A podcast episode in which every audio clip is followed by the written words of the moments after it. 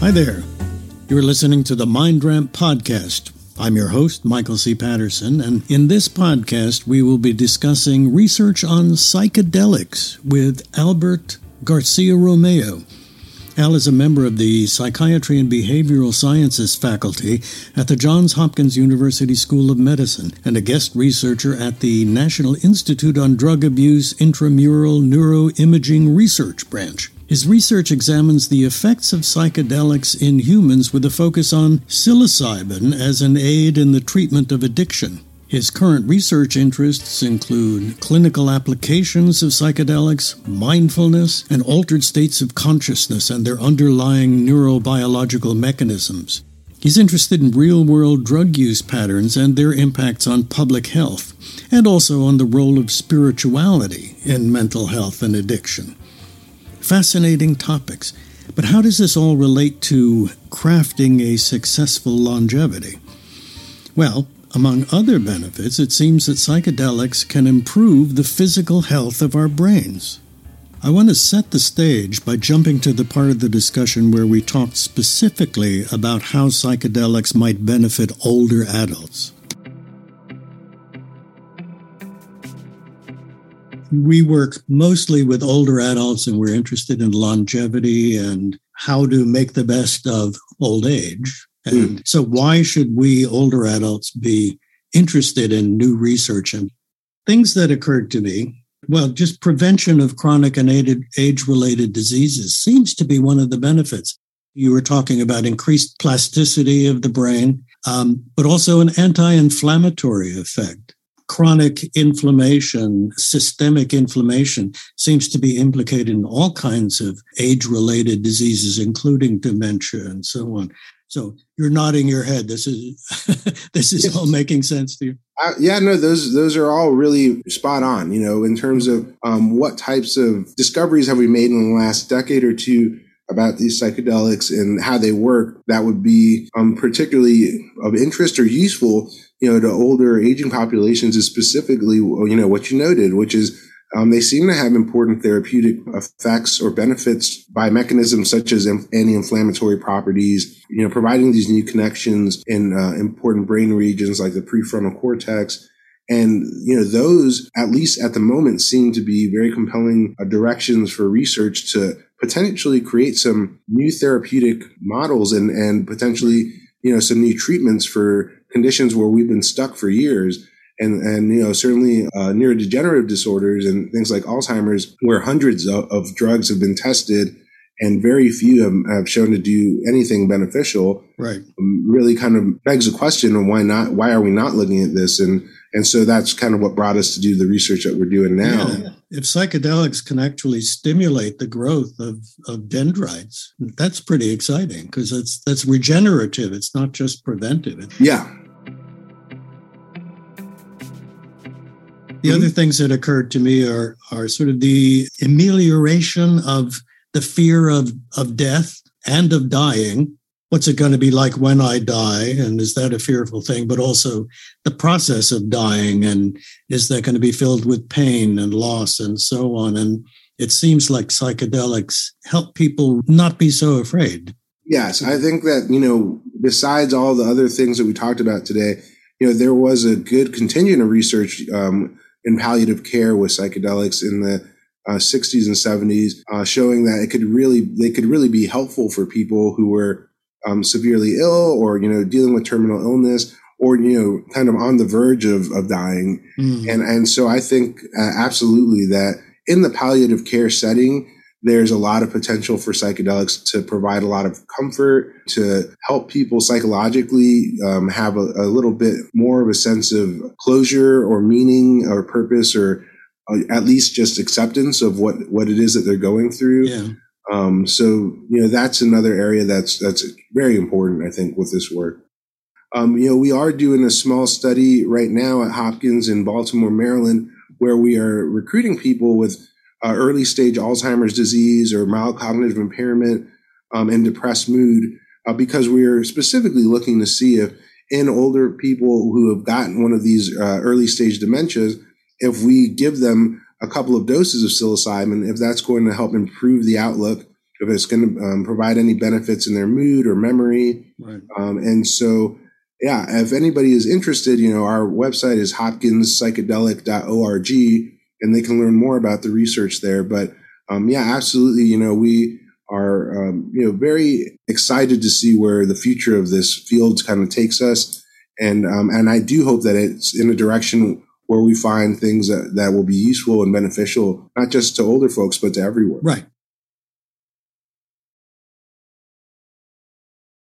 In addition to concrete therapeutic benefits, the psychedelic experience seems to alter our states of consciousness in potentially beneficial ways. So, just what does this mean? Just what is a psychedelic experience? What does it feel like? I was writing down things sort of that I find in the literature that people say, and maybe just let me list them off and then we can go back and talk about them and what it means. People talk about it being transcendental and, and mystical. They feel a, a unity, some kind of unity with all of existence, of oneness.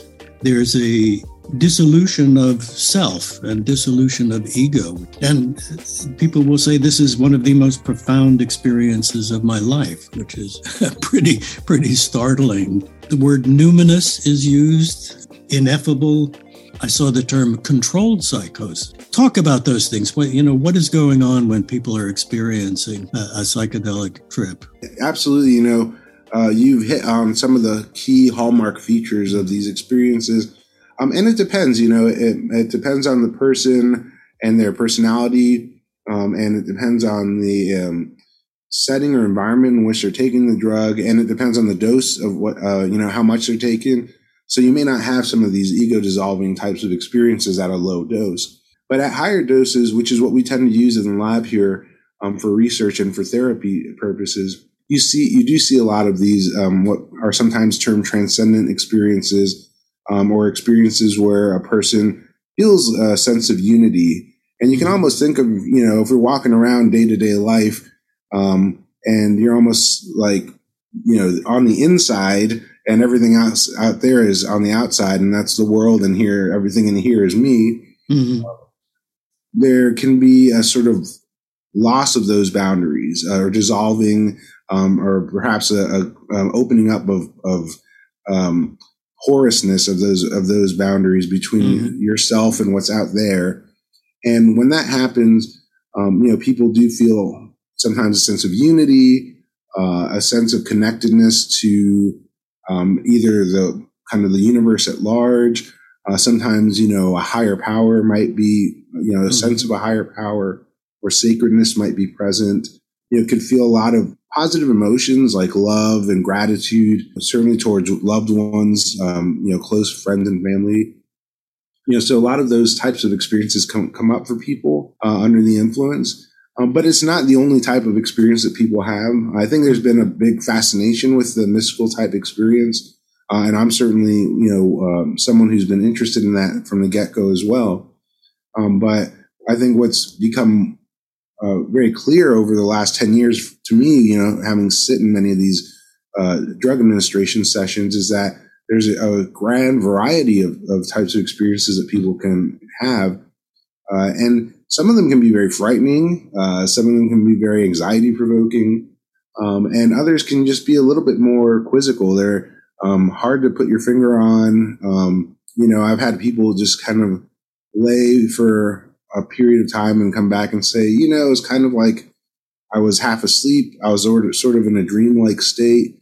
Um, mm-hmm. So they didn't have any of those very pronounced feelings of unity hmm. um, or feelings of you know insight, which I think um, for some people can be a, a, big key feature of you know feeling like you're understanding either yourself or patterns that you have lived through and relived. Um, uh, and for others, that just really does not come up at all. So, um, you know, when, uh, Humphrey, uh, when Humphrey Osmond and others, you know, talked about these psychedelics as being mind manifesting, I think it also kind of comes back to a, an important facet of these substances, which is it depends on the mind that's being manifested, yeah. what type of experience is happening. And that could also be very much dependent on what's going on for that person just in the moment, you know, whether they're preoccupied with, you know, their mother's illness or, uh, you know, potentially impending move or job change or, you know, troubles with a spouse. Um, so all that type of thing can really color, um, you know, the way that the experience unfolds. Um, so, you know, I think that's what makes this doubly fascinating because while yes, we do see many of those mystical, transcendent, um, right. ego dissolving experiences, um, we also see this other kind of range of, of, experiences that can come up and oftentimes, you know, be very useful and, and um, therapeutic in their own right. So, what kind of research is being done on psychedelics? So we do human laboratory research where mm-hmm. basically we have people come in as volunteers and we might give them the drug or a placebo or some other drug. And then we do all sorts of testing on them. We might put them in a brain scanner mm. or have them uh, do different types of cognitive tests. And then we can just measure what, you know, what the drug is doing for them. You know, my area has also been kind of more geared towards the clinical trials. Um, and so those are still research studies. So we're not providing treatment um, because this is not a, an approved or recognized treatment. What it is is really an experimental intervention that we're studying. And in those cases, um, yeah, we typically will design the study around a particular condition or population of interest, like cancer patients, for instance, who are struggling with anxiety and depression. And then we would bring them in and what we would do is measure how anxious or depressed they are as well as we can from the get go. And then we would uh, perhaps assign them to two conditions. Uh, for instance, where in one condition, they would wait for six months, then we measure their depression, and anxiety again, and then we give them psilocybin. And then we compare that to another group who um, we give them psilocybin right away, and then we measure their depression again and anxiety mm. uh, afterwards to see how those folks do. And that way you can see are these people just getting better as a function of time or are the people are actually getting better after the psilocybin is administered? I see.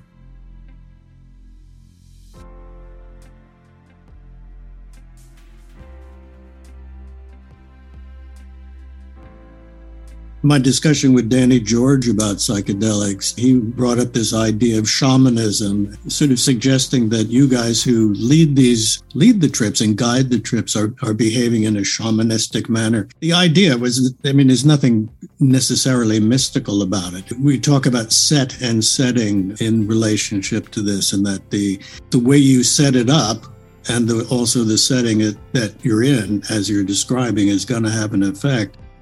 Oh, absolutely. Um, yeah. I think it's a really important element of what we do. Um, and, you know, what, just to backtrack a little bit, with sh- shamanic practice, I mean, there's such a huge variety. I mean, we're mm-hmm. talking cross cultural from, you know, Siberia and to South America, Asia, through prehistory all the way to modern mm-hmm. day. You know, so there's such a huge variety.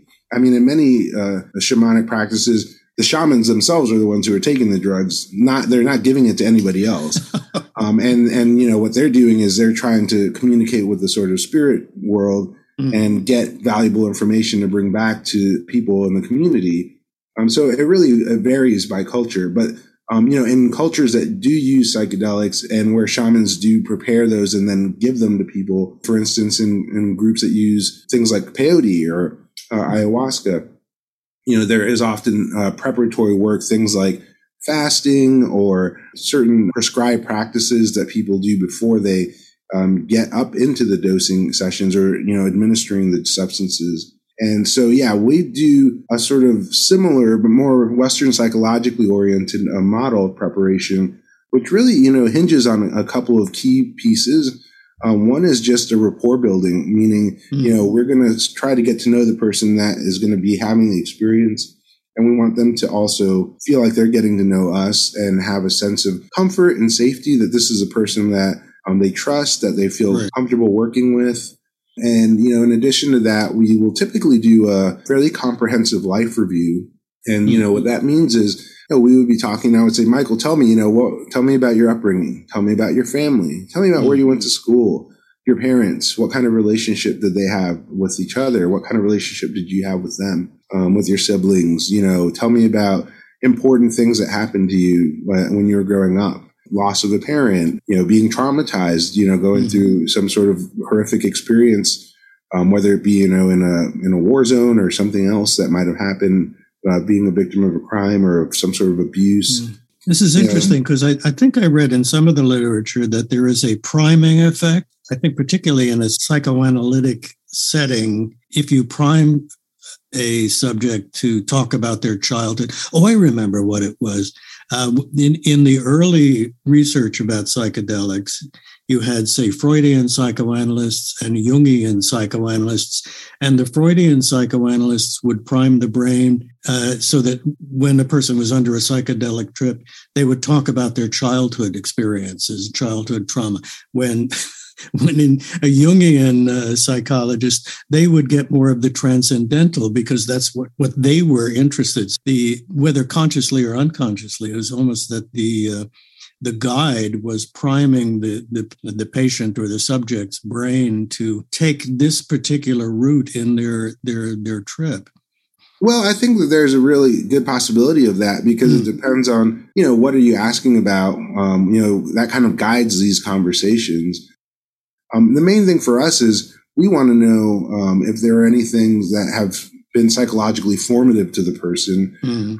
and because oftentimes um, particularly with unresolved things, you know, they could come up during the sessions. And so we want to be informed about that.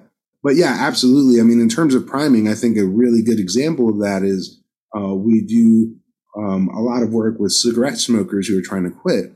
And mm-hmm. so when we're asking people to tell us about their lives, we're often interjecting, you know, so when did you start smoking? Mm-hmm. Oh, okay. So when you met your wife, were you smoking then? Was she a smoker? Did you, what? How did she feel about your right. smoking? So, you know, we kind of bring that in and try to weave that through the discussion um, because obviously it's such an important part of what we're working towards is getting them to, to quit, hopefully.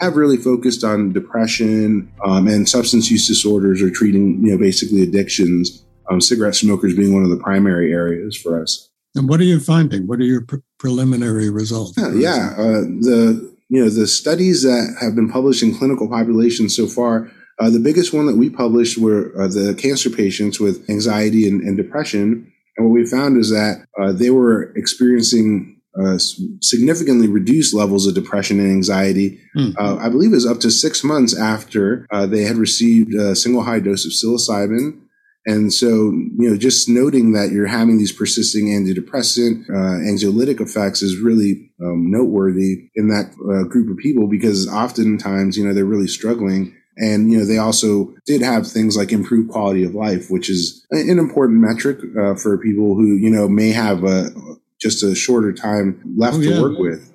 Indeed. What uh, create such, a, I think, uh, a big interest in these uh, substances because it's unusual to see, you know, a person take a drug on one day, right. and then, you know, many months or even more later to continue to have effects from it, especially good effects. Um, and so what we're seeing is at least indicative that there could be these long lasting uh, benefits. Um, and that's similar to what we've seen with uh, patients with major depression. In addition to the duration, you know that it, it's the lasting effect. The fact that it's immediate is also pretty startling isn't it? Yeah that's a great point. Because um, most of the medications that we have and, and, this is a problem particularly when people are in acute depression with perhaps suicidality you know the types of medications we have typically take some time two weeks four weeks 6 mm-hmm. weeks before that people start to feel better. And so that's a long time for people to feel that that crummy uh, and so yeah. to be able to to do something that has a rapid acting antidepressant effect is a, is a big breakthrough. And we've known for a little while now that ketamine, um, which is not exactly a classic psychedelic, but it's kind of a, a rela- related type of drug, um, can have some of these similar rapid acting antidepressant effects, but they don't seem to last as long, mm-hmm. um, only for about a week or two. And so um, with psilocybin, seeing that for at least, you know, a number of people who go through these trials, um, they are having the rapid acting antidepressant effects, and that's going on for some time. You know, it makes it an intriguing target for more research. I was curious how much of the research extends beyond the actual psychedelic trip. So I asked Al if they spent time with the subjects before and after the taking of the drug. Oh, absolutely. So we're not, you know, just giving people these these drugs and then sending them home. Know, we'll mm-hmm. spend, like I said, a month beforehand preparing for that. Um, sometimes we'll do more than one dosing session, um, mm. you know, spread out at a you know a couple week intervals. Um, and then we're doing supportive care afterwards, usually for at least a month, oftentimes a couple of months after. Um, we're kind of continuing to come back and say, you know, first of all, what what was the experience, the nature of the experience, and you know, what if anything did you get out of that uh, experience? And then, in addition, you know, how can I, if if there were any insights or any sort of valuable lessons, how do we put those into practice? You know, if one of the things that you realized during your experience, for instance, was that you've been estranged from your brother for 40 years that you haven't spoken to, and that you feel really terrible about that, you know, then where does that lead, and how do you sort of integrate that into your your life? And you know, that's just one example, but there's so many different things that can come up for people, um, whether it's engaging in a meditation practice, um, you know, beginning a journaling, um, you know, exercise, um, gratitude practice. So we have a lot of different types of uh, strategies that we try to use to help support ongoing openness and, you know, allow that person to maintain some of these newfound flexibility that can come about after the experience.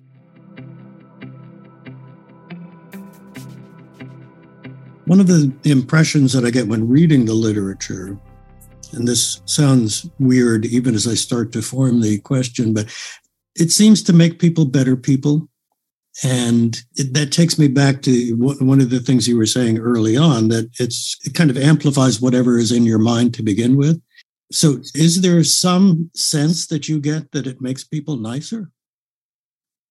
So you know that's a I think a, a loaded question, and I and I think that there are ways. Sure, it is. Yeah. You know that these drugs can be used that, um, and just look at Charles Manson for instance, because mm. you know he had a sort of cult of personality. There was a lot of LSD use involved, and certainly didn't make his followers any nicer. I mean, eventually, you know, they went on and committed yeah, murders right. and, and things like that. So I think there's a very real potential for these drugs to be used in ways that are not you know, mm. towards the the greater good, if you will. Yeah. Um, I think, and I talk to people about this a lot.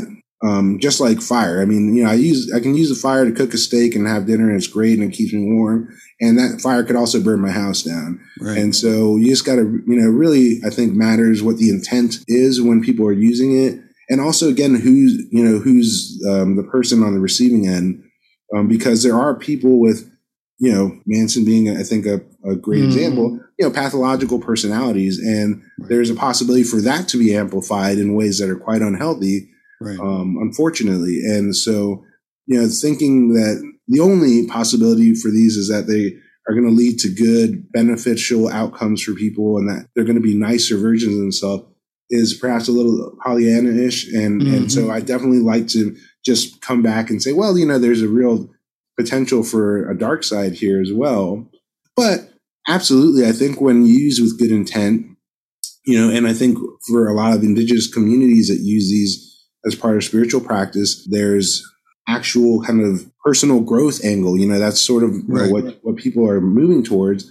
And in those senses, you know, I, I like to think of it almost as um, there's a sort of Buddhist uh, perspective here um, where you know the mind is like a, a mirror and it's perfectly you know reflecting whatever's out there in the world. And then over time then dust settles on the mirror.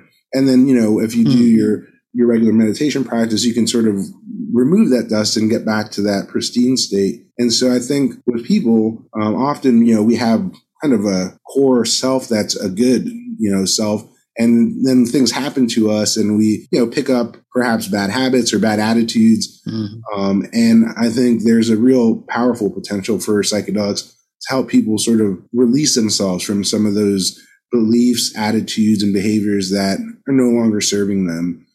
And you know you might pick them up from a perfectly reasonable uh, experience. You know you get for instance you know people with ptsd you're in a traumatic experience. You're in a place like a combat zone and your brain is learning basically, hey, there's danger all over. I need to be careful. And you come back, you know, to the grocery store and you're trying to buy groceries for your family and you're still in that, you know, activated state of, hey, everything around here is dangerous and risky. So I think what the psychedelics can do is help unlearn some of those behaviors or beliefs that can sometimes get kind of uh, ingrained in there quite deeply, uh, whether it be through our childhood experiences or through other things that we go through in our lives. we talked about set and setting and all of this stuff being very important. So people just going out and taking psychedelics on their own is probably not a great idea. Is that correct? I mean, there's risks. Um, obviously, mm-hmm. there's risks with any sort of substance use, but you know, it depends on what you're getting. Sometimes if you're getting something from a black market, you don't know exactly what you're getting. Right. You may not know what dose you're getting. Um, so that can be risky. If you're doing it in a place, you know, out in the world, you know, you could obviously become disoriented, and, mm-hmm. and sometimes there's a risk for uh, dangerous behavior for some people. You know, they might wander out into traffic, or they're in nature. You know, they may you know get lost or disoriented. And then, you know, there's people too who have predisposition to certain types of mental health conditions like bipolar mood, um, mm. schizophrenia, mm. or psychosis. And so for those folks, you know, taking a high dose of these drugs may actually trigger a, a you know problematic mental health episode. Um, so, you know, those are some of the risks that we know about. But at the same time, yeah, we're, you know, there's lots of people who use these substances recreationally. And yeah, we're interested in, in, what that looks like. We're studying that. For instance, I have a study now with, you know, several thousand people who are using psilocybin out there in the world. And we're just kind of tracking, you know, what happens to them and, and how much are they taking and what situations right. are they in. Are they microdosing? I mean, there's this idea of taking little tiny bits of psilocybin just to. So, for that specific study that I mentioned, we're mainly asking people to tell us about their high dose experiences. Ah. Microdosing, because it's a, so, such a varied practice, um, you know, uh, there has not been a lot of good research on it. Um, to date, you know, my read of what's out there is that it doesn't seem to really do much that would be congruent with mental health benefits, but mm-hmm. it hasn't been studied very well or carefully enough yet. I think there's been maybe uh, five or so studies where people did a, a microdosing with placebo control. A lot of the times, what you see may just be a placebo effect. That was what came to mind, yeah, with the microdosing. So the jury's still out there. Um, but I mean, a lot of the, I would say the majority of what we've been talking about today, um, where we're seeing, you know, these persisting changes or reductions in depression, anxiety, these are you know really around high dose use, um, and so that's what we've been focusing on. And that's my my main area of interest. And am I correct that your research showed that one approach is to regulate the dose according to body mass index, for example. And mm-hmm. you found that that didn't really matter. Is that correct? You could just give a standard dose to people and it yeah, so that's a great question too, because we, um, for years and years, we were using a body weight adjusted dosing method, mm-hmm. meaning a bigger guy like me, I weigh about 300 pounds, is going to get, you know, twice as much psilocybin as a smaller person weighs 150 right. pounds. And that basically was just the practice that we went with because uh, we didn't know any better whether or not that was really uh, necessary. Right. Um, but it was a conservative way of doing this. Um, I went back and I took data from, I think it was a couple hundred people that we had administered psilocybin to in the lab here over the course of about 20 years. And then we kind of just did a post hoc analysis and said, well, let's look at whether or not the effects and the body weight are related in any substantial way. And it didn't seem to be. Um, it didn't really seem to make a difference whether you were looking at people of a, of a similar weight who got the same dose or if you're looking at people uh, of varying weights. who got varied doses because of that. Um, and so a lot of the research now tends to be moving towards using these, uh, what we call fixed doses, uh, where um, you get 25 milligrams, I get 25 milligrams, you know, the person down, down there mm. gets 25 milligrams. Yeah. Um, and it's not got nothing to do with their body weight. Yeah. And there's probably still other things that we don't know um, because some people seem more or less sensitive to these drug effects, but it doesn't seem to be how, how big and heavy you are.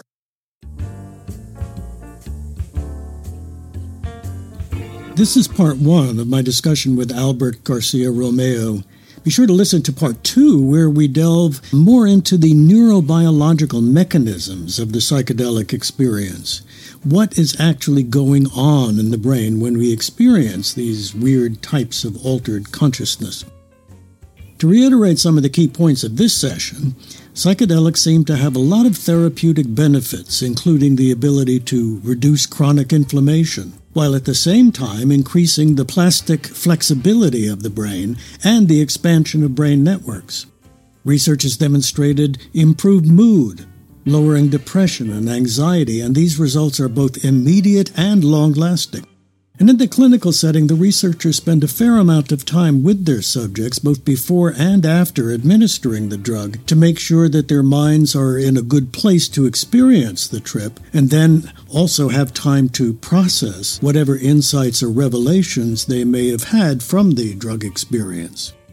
As Al comments, the research results to date are pretty encouraging and certainly justify further investigation of the therapeutic benefits of psychedelic drugs. All right, well, that's it for now.